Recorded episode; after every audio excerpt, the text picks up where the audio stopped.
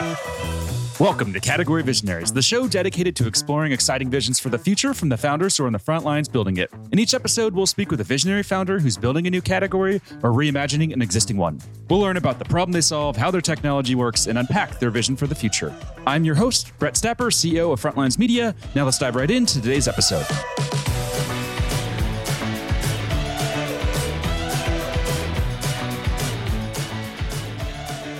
Hey everyone, and thanks for listening. Today I'm speaking with Gary Lewis, co-founder and CEO of Resourcify, a digital waste management platform that's raised over 15 million euros in funding. Gary, thanks for chatting with me today.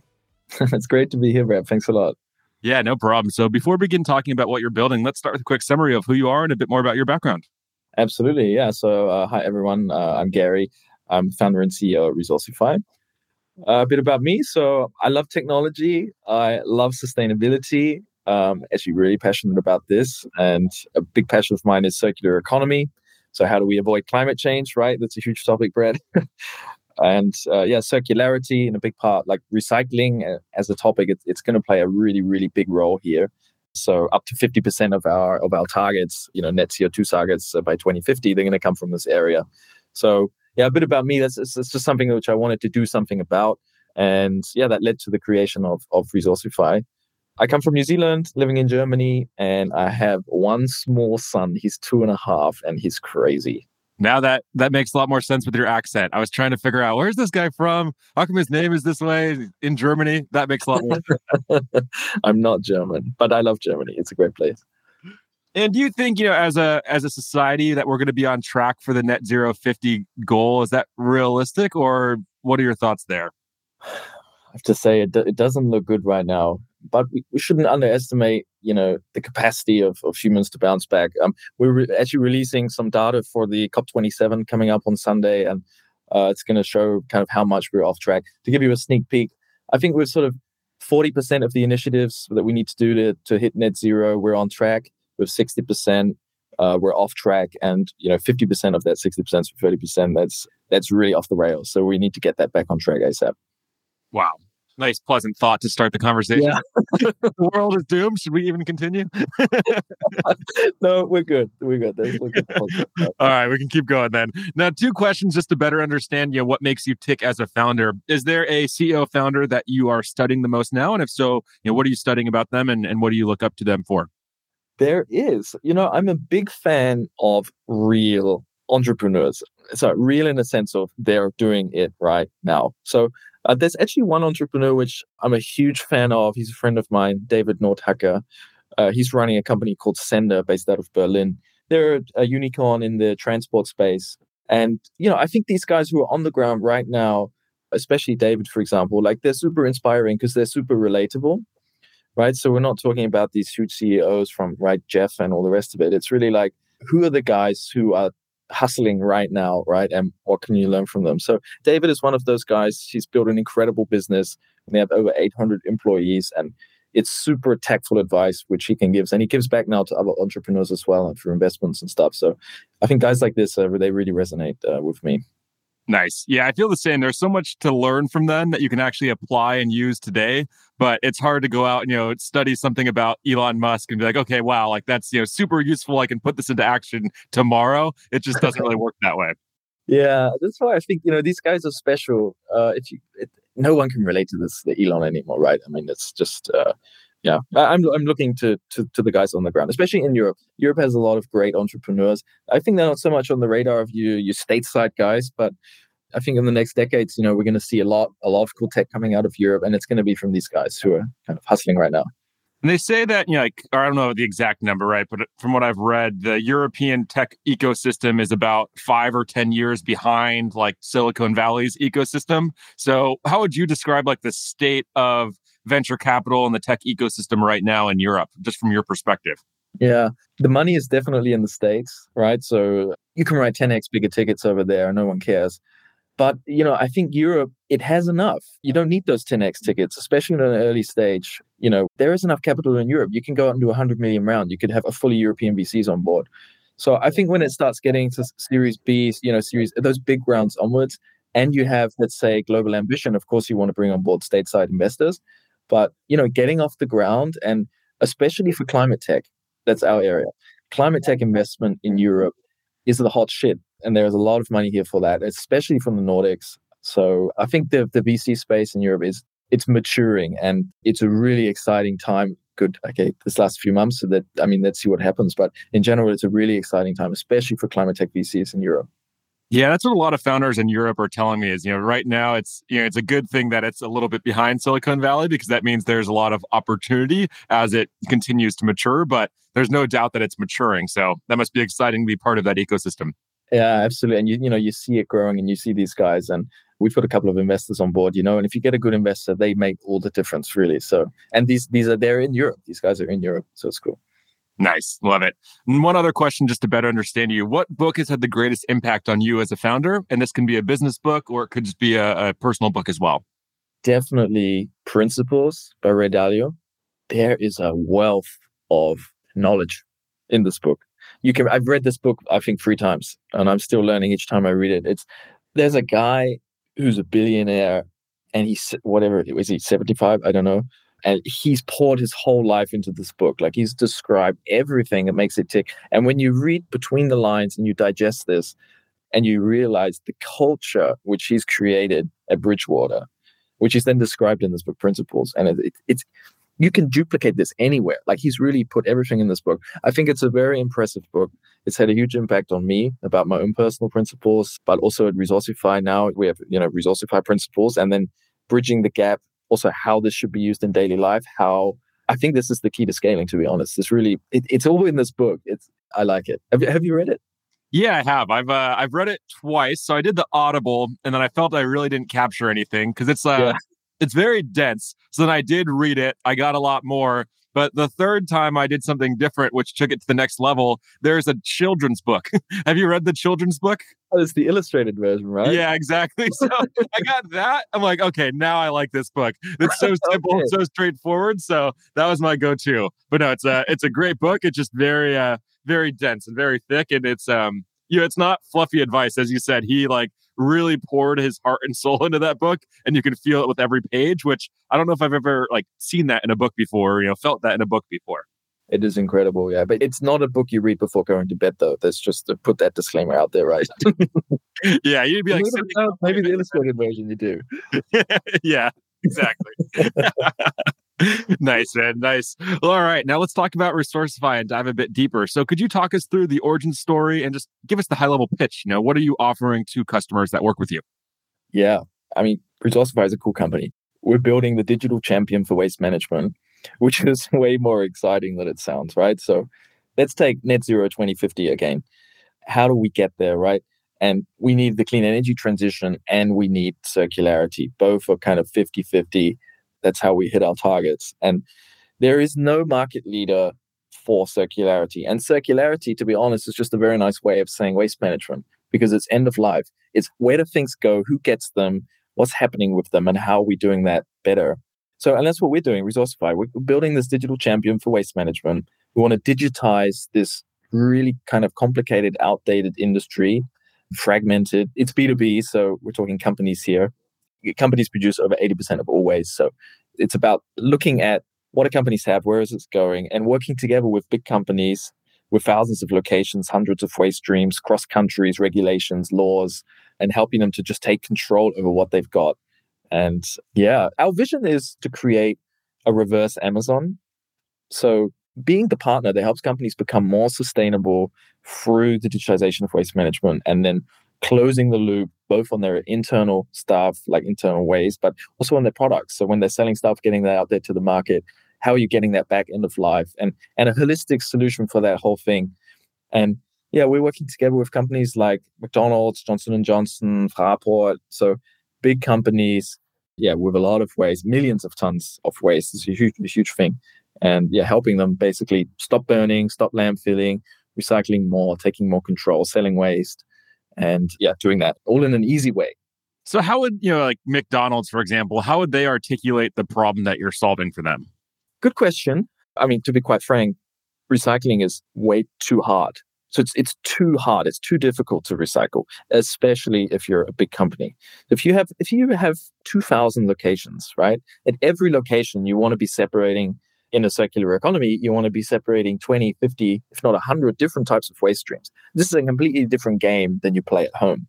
So you can collect everything from uh, McDonald's, for example, right from you know old fats from the fryers through to the electrical equipment or the cups, which uh, you know can you create a circular economy for packaging? The stuff that they give out, can you get it back? All right, and everything A to Z of what they have once it comes to end of life, what happens with it? And we have a platform for them to just control that entire process and take really control over that process, cut out all of the crazy middlemen that are stopping this, creating the problem today, and helping them to really understand what they should be doing tomorrow to make sure their, their circular strategy or sustainable uh, strategy is really coming to life. Does that make sense? Yeah, that does make sense. And a follow up question from that. So, you know, obviously I hear the term digital transformation a lot. Normally it's, you know, talking about like manufacturing and things like that. So, how would you describe the state of just recycling in general today? You know, how far along in the journey is digital transformation in recycling? Is it very, very early days? Is it maturing? How would you define that? I mean, worldwide, right? Worldwide. We have a 9% worldwide recycling rate. Recycling in a definition, which I would say is recycling, which is you're using the thing again end of life. You're not burning it, you're not landfilling it, you're using it again. 9% worldwide. Circular Gap report, you can check it out, comes out every year. It's 9%. So the problem is, how do you get it to 100% ASAP? Yeah, so that's the challenge. And where do we stand? Mm-hmm. We're right at the beginning. No company knows what they've got. No company's using any solutions. They depend on 20 year old, 30 year old contracts with I don't know who. And they don't have this on the radar because it's too hard. The clean energy transition is easy in comparison, right? You switch your contract provider, boom, you have clean energy. It's not that easy for circularity. It's not that easy for recycling. If you're coordinating over 2,000 locations, you know, it's like thousands of different containers and waste streams and then contamination rates and pricing and laws. It's just it's just hard. So no one has tackled that yet. We're tackling that.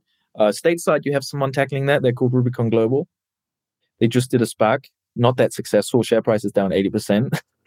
but so uh, on par with all the other SPACs. but they, they have different problems, though, I have to say. But uh, yeah, this right at the beginning, especially in Europe and stateside, you have someone who, who's, you know, they've proven the model, but we're approaching the topic, uh, yeah, from bottom up. So and is there a big difference between you know the U.S. market and the European market? Just from my experience as an American, you know, I was living in Berlin one time for like three months, mm-hmm. and when I would go to take out the trash, you know, they'd have like their eight different trash cans that are labeled for where I'm supposed to put it. And I, you know, one time I put it in the wrong trash can, and Ooh. I oh. had neighbor come and yell at me, and that was like seemed like you know criminal offense almost from putting the the wrong trash in the wrong bin. So Europe takes it very seriously. I feel like in America as a consumer, people don't really take this that seriously. Is that accurate, do you think? Is the US market that much different from the European market? Or am I just around, you know, bad people who are destroying the climate?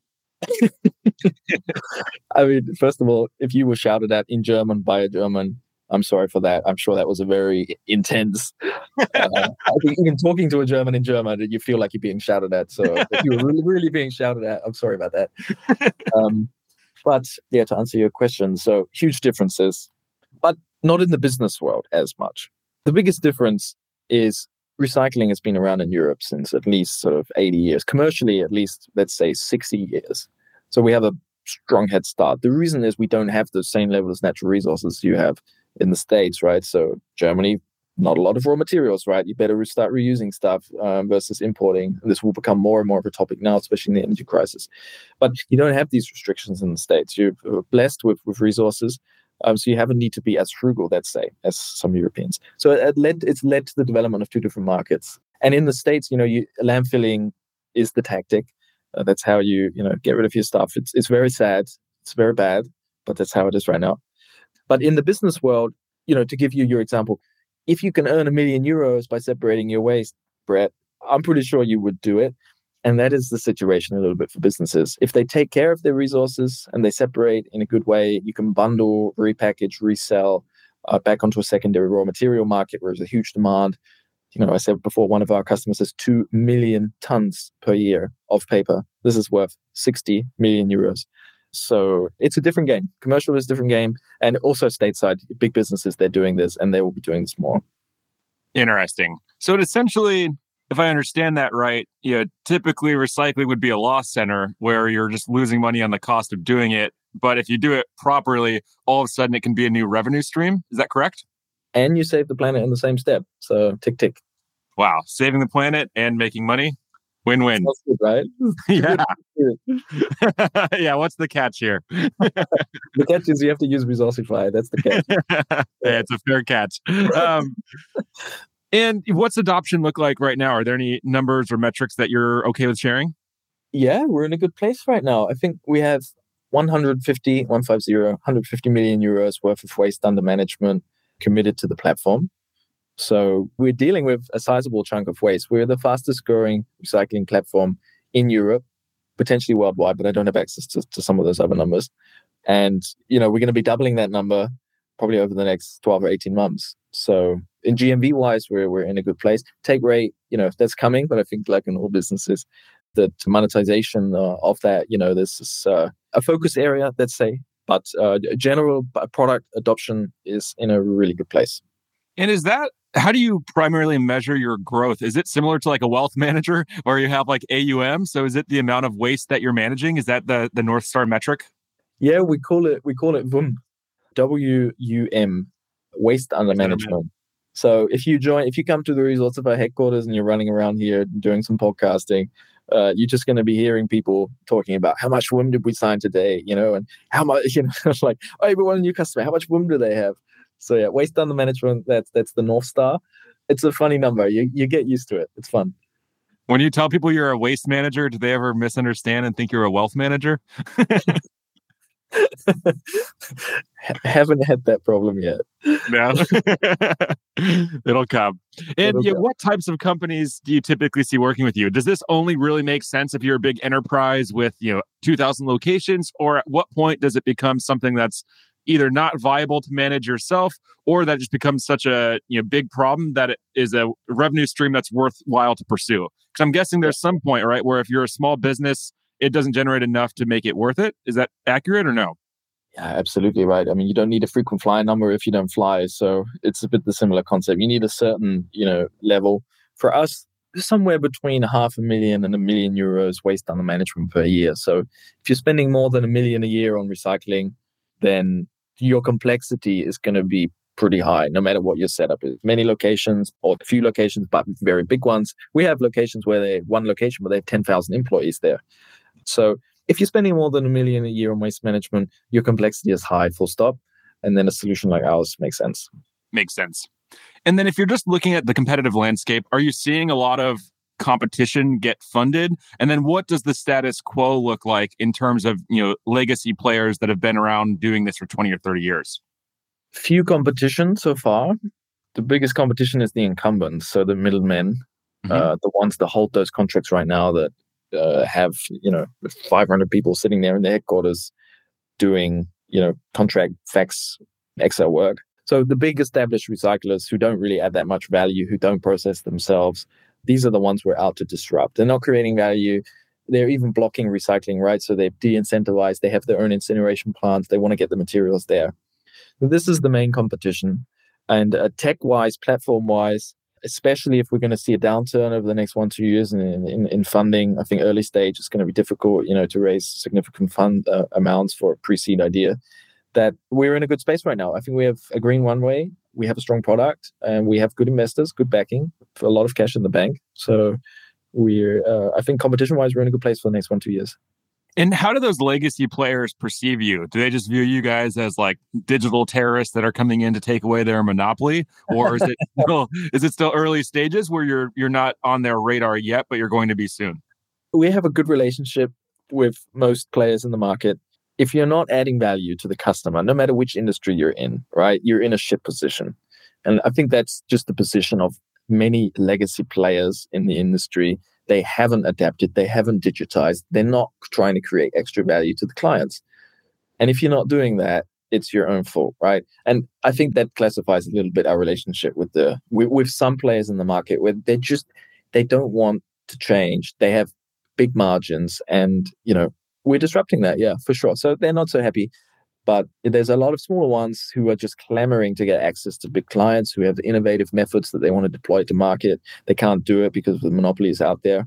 So, you know, you close one door, you open 10 others. That's a bit how it is in the market right now for us. Makes sense. And as you've brought this idea to market, I'm guessing you're targeting, you know, the early adopters who are open to new technology.